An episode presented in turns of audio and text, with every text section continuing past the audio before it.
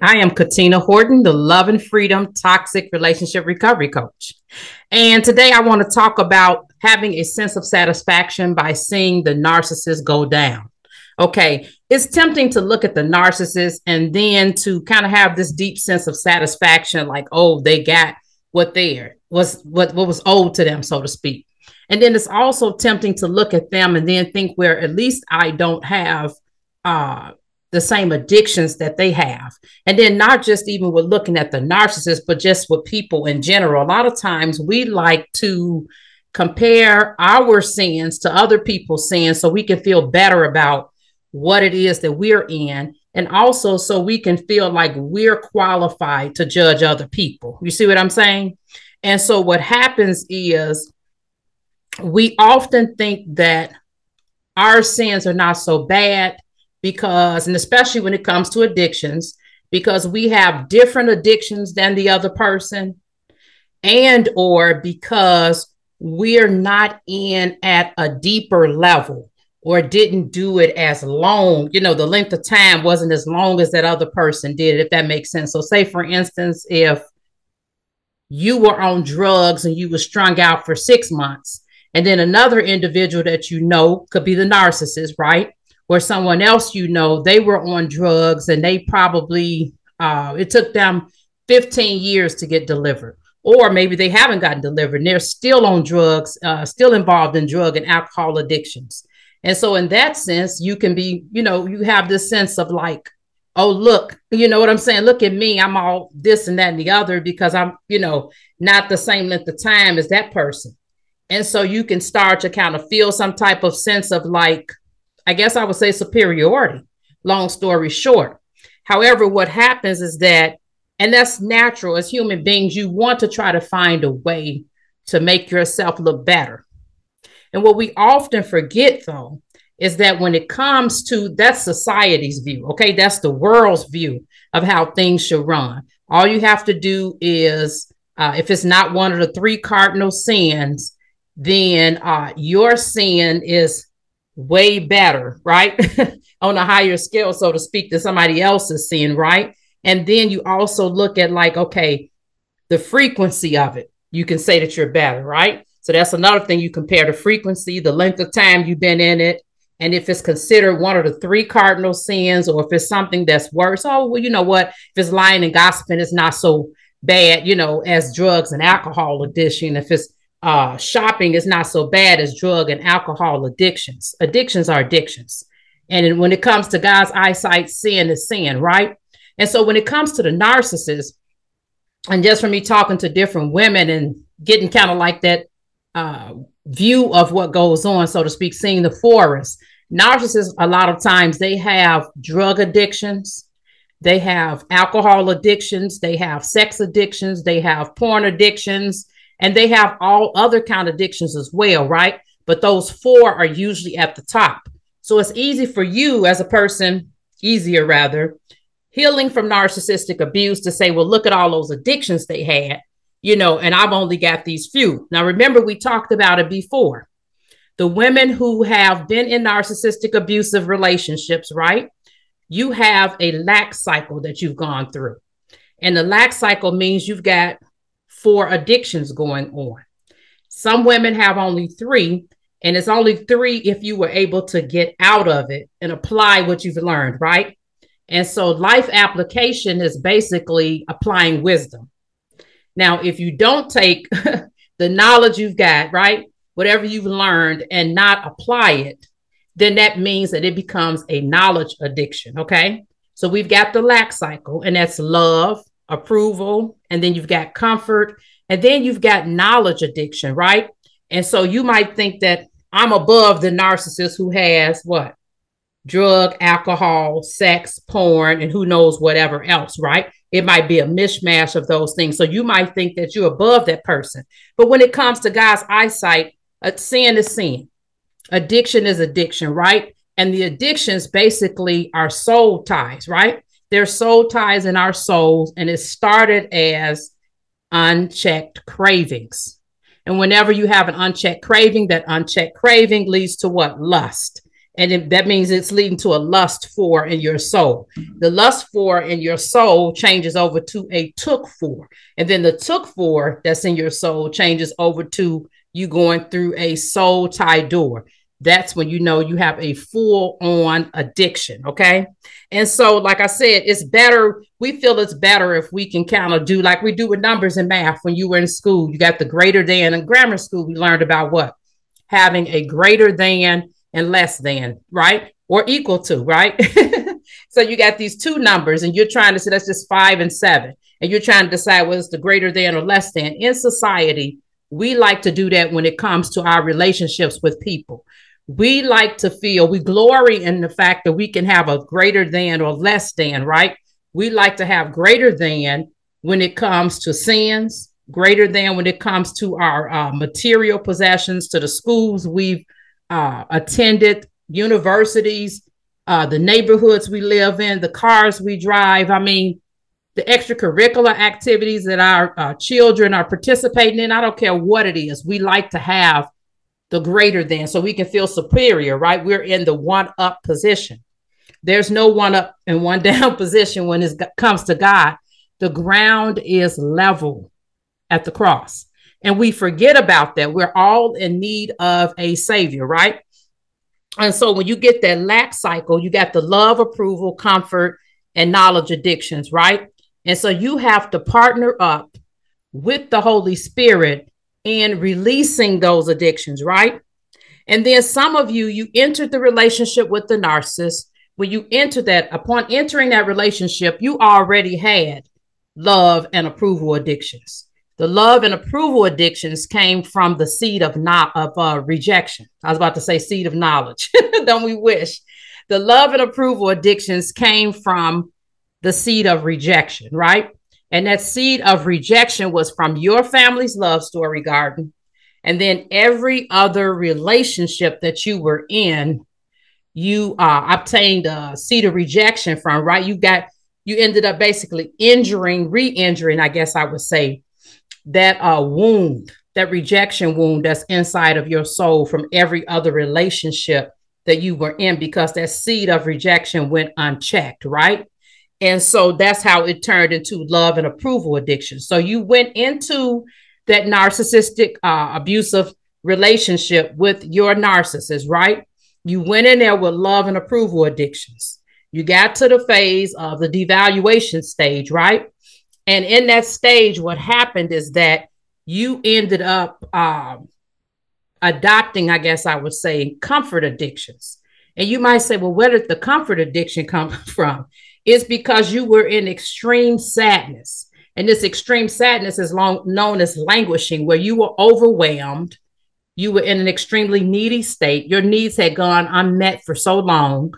You had been living with false hope that was based upon future faking. And so your soul got tied up in that. So you were so uh, tied and trauma bond from being taken to the penthouse, from the penthouse to the basement over and over again, right? So you were trauma bonded and soul tied. And so you're languishing. You at the point of languishing in that devaluation phase. And so what you ended up doing was you started uh, adopting these comfort addictions in your soul, right? And those comfort addictions could have been uh, eating, it could have been shopping, it could have been drinking a little bit, it could have been smoking, whatever. It could have been um, watching inappropriate shows on TV. And then sometimes comfort addictions can actually be things that are good. It's not necessarily bad things, it could be good things. But you know that it's become a comfort addiction because you've done it so much that when you come out of it to take a break, all of a sudden it's like I call it the uh, giant drop. Your uh, insides drop, so to speak, and then your soul is like in a state of spiritual depression. That's how you know nine times out of 10, this has become what you, what I was using to comfort me actually became a numbing out. And then it turned into a comfort addiction where you want to do it over and over again. And so, like I said, so when you go back to looking at you and the narcissist, you often feel like I qualify to um, I guess I would say, be in the one up position because he has all of this going on and he's got the spirit of narcissism, but I don't have that. And when we look at it in those terms, we want to, we that's when we start to put ourselves in a superior position. We look at in terms of nine times out of 10, every human being has experienced some type of trauma. And what happens is that that trauma became a portal, okay? That trauma became a porter, portal, so to speak, for personality disorders and certain spirits to come in. And that spirit of narcissism is the main spirit uh, that's running the show. And then you've got all these other spirits that go along with the spirit of narcissism. You got a spirit of judging, spirit of spirit of backbiting, a spirit of divisiveness, a spirit of discord, uh, a spirit of uh, judgmentalism, a spirit of condemnation, a spirit of criticizing, a spirit of deception, a spirit of lying. Uh, the spirits just can keep going on and on that those individuals are infected with. But for some kind of way, you figure, well, I just got the love, approval, comfort, and knowledge addiction. So mine is not that bad compared to what he has. And then even if it's a person that's not a narcissist, a lot of times we just feel like we can gloat in the fact that our sins are not as bad as someone else's. We've become judge. We've made ourselves judge. And we've only got one judge, and that judge is God. And so when we cross that line, then we can feel better about our own sins and our own undealt with brokenness and unresolved trauma. And that's not the stance that the Lord wants us to take, right? And so what happens is when it become when we have those comfort addictions, those comfort addictions are basically any people, places, uh, things, and or ideas that we use to comfort us uh, when we are hurting and in pain. And there's nothing wrong with using some of those things, but when we use them to the excess of numbing out and then them leading to depression, that's how we know it's a comfort addiction. And hopefully I'm making sense, right? And so then the knowledge addiction comes in when you've read every single book that there is, okay? I mean, every book that there is. And then you've uh, taken every single course and then you've watched every YouTube video, TikTok video, Instagram video, Facebook video, and whatever else video on narcissism and toxic traits and uh, toxic relationships. So you've learned everything, right? You went out to Google and searched everything, but you still won't do anything with what it is you've learned. That's when it becomes a knowledge addiction. You can't stop learning about it. And yet at the same time, you're not doing anything. So you're staying in that relationship. And then you've gotten to the point where you've compromised your values and integrity. You'll start signing up for doing like, for inviting a third or fourth person into the situation. You see what I'm saying? And then, so what happens is you've gotten to the discard phase of this relationship, right? And when you in the discard phase, you'll know it because there's a super shift in a relationship like you've never felt before. You would notice that person is just like slowly pulling away from you and you can't even describe it. I mean, it's like a slow burn, but it's painful and you feel it and you're like, mm, I know he he's had a lot of affairs before, but this is different. So when you're in that phase, you will know it, right? And so what happens is not only is there a main new supply that he's got ready to switch over from you to that supply, but he has also had three or four side chicks, so to speak, along with that supply. Those side chicks originally started out as his friends, got to the point where he he disarmed them. They shared probably childhood trauma with him, and then it moved on to the next level, right? So he's got all of this going on, and you are at this point feeling a slow, steady pulling away, right? And then you ask him, okay, are you, you know, he'll say to you actually, you know, I'm I'm thinking about leaving uh, the marriage. I'm thinking about leaving this relationship, and I'm just trying to figure out what I'm going to do. And you're sitting there with your mouth open, although you had already seen the writing on the wall, so to speak, right? So then, you know, this goes on for a few months, and then you may ask him a few times, you know, I don't like mention to him, I don't like being in this situation. So, you know, when are you going to decide what you're going to do? Do you think you're going to leave, or do you know? And then it's arrogantly, yeah, I'm leaning towards it. I'm, I'm leaning towards leaving this relationship. And so what happens is this arrogance is so high. He's so high up on the, the mountaintop with this arrogance. And I like uh, Dr. Dharius Daniels of it. He says arrogance is nothing but insecurity dressed up. So he's at such an arrogant stage at this point. Okay. He's in that state, an arrogant state of mind at a certain part of the discard. And he will let you know arrogantly, you know, yeah, that's what that's what I'm leaning toward. I'm thinking about doing it. And so what happens is that uh, that arrogance is going to be brought down by God. It's not for you to try to take vengeance on, although at the time, just being honest, your feelings are going to be all over the place. That's going to be what's in your mind. However, we have to remember what the scripture says vengeance is mine, said the Lord, right? And the scripture in Obadiah 1, he says, and this speaks exactly to the narcissist and his state of mind in that discard phase. Your arrogant heart has deceived you. You who live in clefts of the rock in your home on the heights, who say to yourself, Who can bring me down to the ground? Though you seem to soar like an eagle and make your nest among the stars, even from there I will bring you down. This is the Lord's declaration. And so it's not our job or anyone's job, right, to try to take vengeance upon a narcissist or any other toxic individual in your life. It's for you to leave that to God. And when you look at scripture, you have Haman who set up a gallows to have Mordecai hung and then to have all of these other Jews killed, right? Haman was one of those six friends that I talked about last week, right? He was a micro uh, aggressor and a narcissist. He had two of those, right? And so what happened was he ended up getting killed on those same gallows he had set up to have Mordecai hung on. Then you look at Jezebel who was killed by her flying monkeys. It was like two or three eunuchs that looked down at Jehu and they threw her out the window, right? They joined Jehu's side. Then you've got her husband, good old King Ahab, who decides to go into battle with King Jehoshaphat and at the last minute throw King Jehoshaphat under the bus, right? But he himself was killed. That's what happened to King Ahab. So, what happens is usually either, as I've talked about it before, when it comes to narcissistic individuals.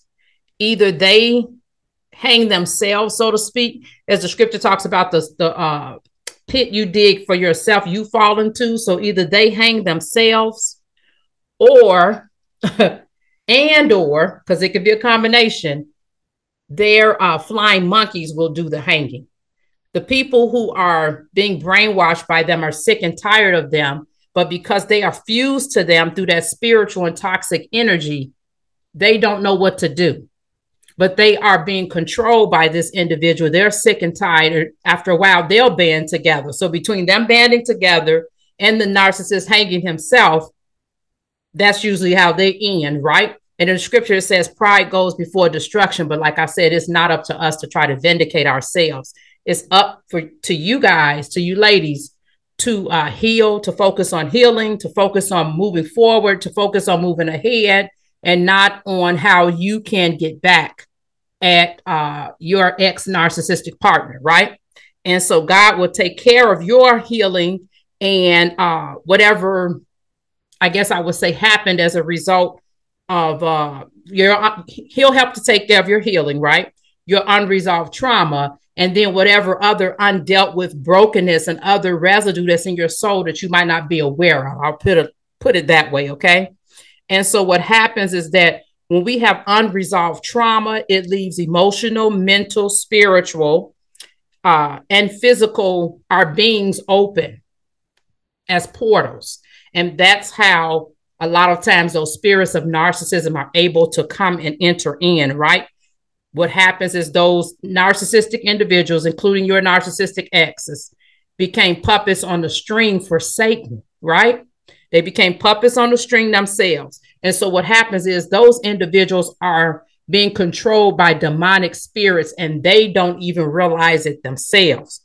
Anytime you can have somebody to smile in your face and turn around and cuss somebody else out like that, back and forth, and Jekyll and Hyde and back and forth, that is not of God. That is a spirit that is controlling them, right? And I just want to le- let you know that you can heal. You don't have to spend all of your focus on worrying about what is going to happen to the narcissist, right? Whether you are going to be vindicated. You'll be vindicated by healing, right? Walking in wholeness and then empowering and impacting other women, right? So that they can do the same Again, I'm Katina Horton, the Love and Freedom Toxic Relationship Recovery Coach. Until next time. He was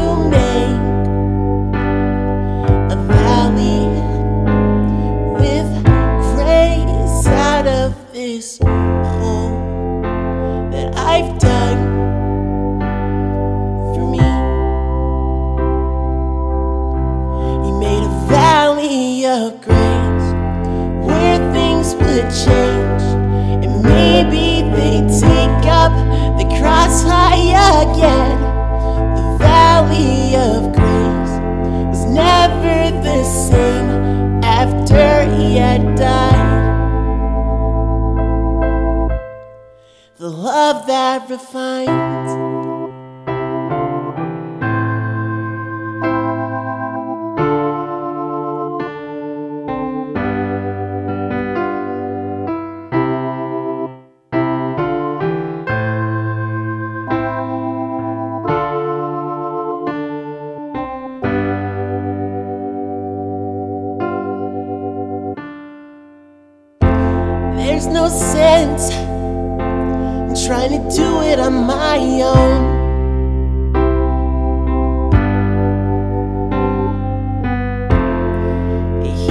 More than I could have known.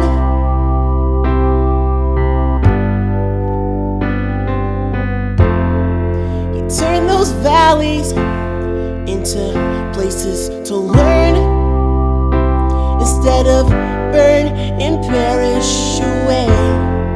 And nights never so cold without His grace.